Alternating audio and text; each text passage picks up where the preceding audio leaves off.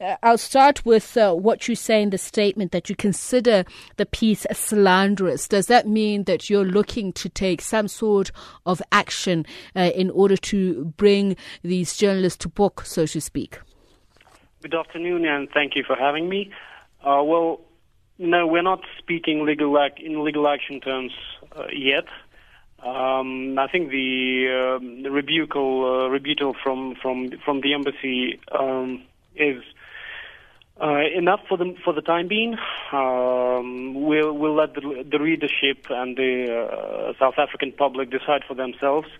Um, the, the problem with uh, these so-called reports is that uh, it's even hard to to character characterize them as reports um, per se because uh, no facts or evidence or anything uh, alike is presented.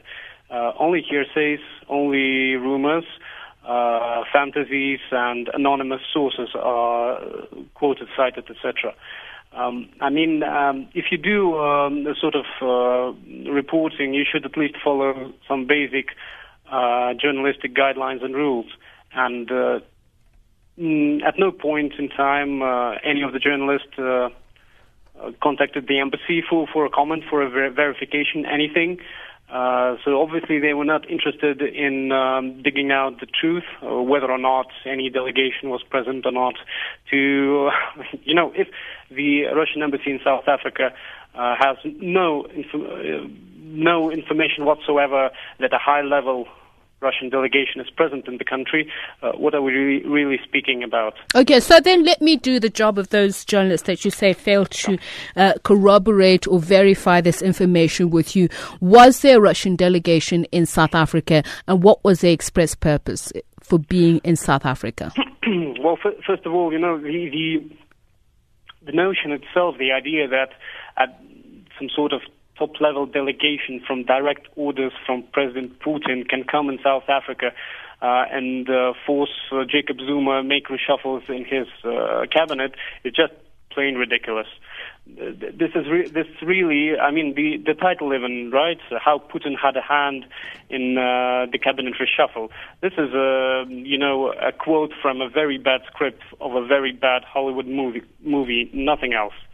So no, uh, there was no um, high-level Russian delegation uh, in South Africa last week. Obviously, no, there was no meeting uh, um, of, of, any kind with President Zuma, and definitely not a one where President Zuma could be forced uh, to make a reshuffle. This is just uh, All right, Mr. Kuliev, speculation. Is there anxiety in Russia about South Africa not signing a nuclear power deal with Russia to such an extent that President Putin would then say to President Jacob Zuma, sign this or else? Uh, look, we, we do not operate in that mindset uh, in those terms, it, it, only this reality only uh, exists uh, in the uh, in, in, the media image that uh, the image that me, uh, some of the South African media outlets um, try to present the image of Russia. I mean, y- you know what? the, the, we, we always come back to, to the issue of the so-called nuclear deal uh, with this, and there is also a lot of myths and uh, speculations around that. Uh, well, first of all, um, I would like to state once again that there has never been, never was any secret nuclear deal uh, signed or whatever. There was a framework, uh, a typical framework agreement between the governments on uh, cooperation within the nuclear sphere that didn't um, involve any obligations. It, it wasn't con- contract anything. Same type type of agreement was signed with four other countries, the U.S., France, China, and Republic of Korea. Why Russia is singled out and uh, the um, this document is uh, transformed in the media image in some sort of secret nuclear deal. This is not a question to ask. Okay, quick and final question, Mr. Kuyev.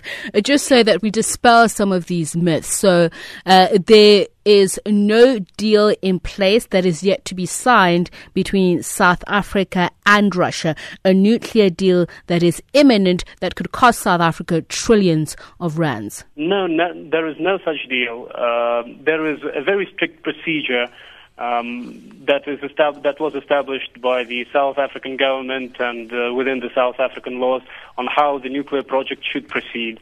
It's it's you know there are very uh, well-defined stages: the request for information, the request for proposals, when the vendors, companies, by the by the way, not the Russian government, uh, but one of the Russian companies, the Rosatom, participates.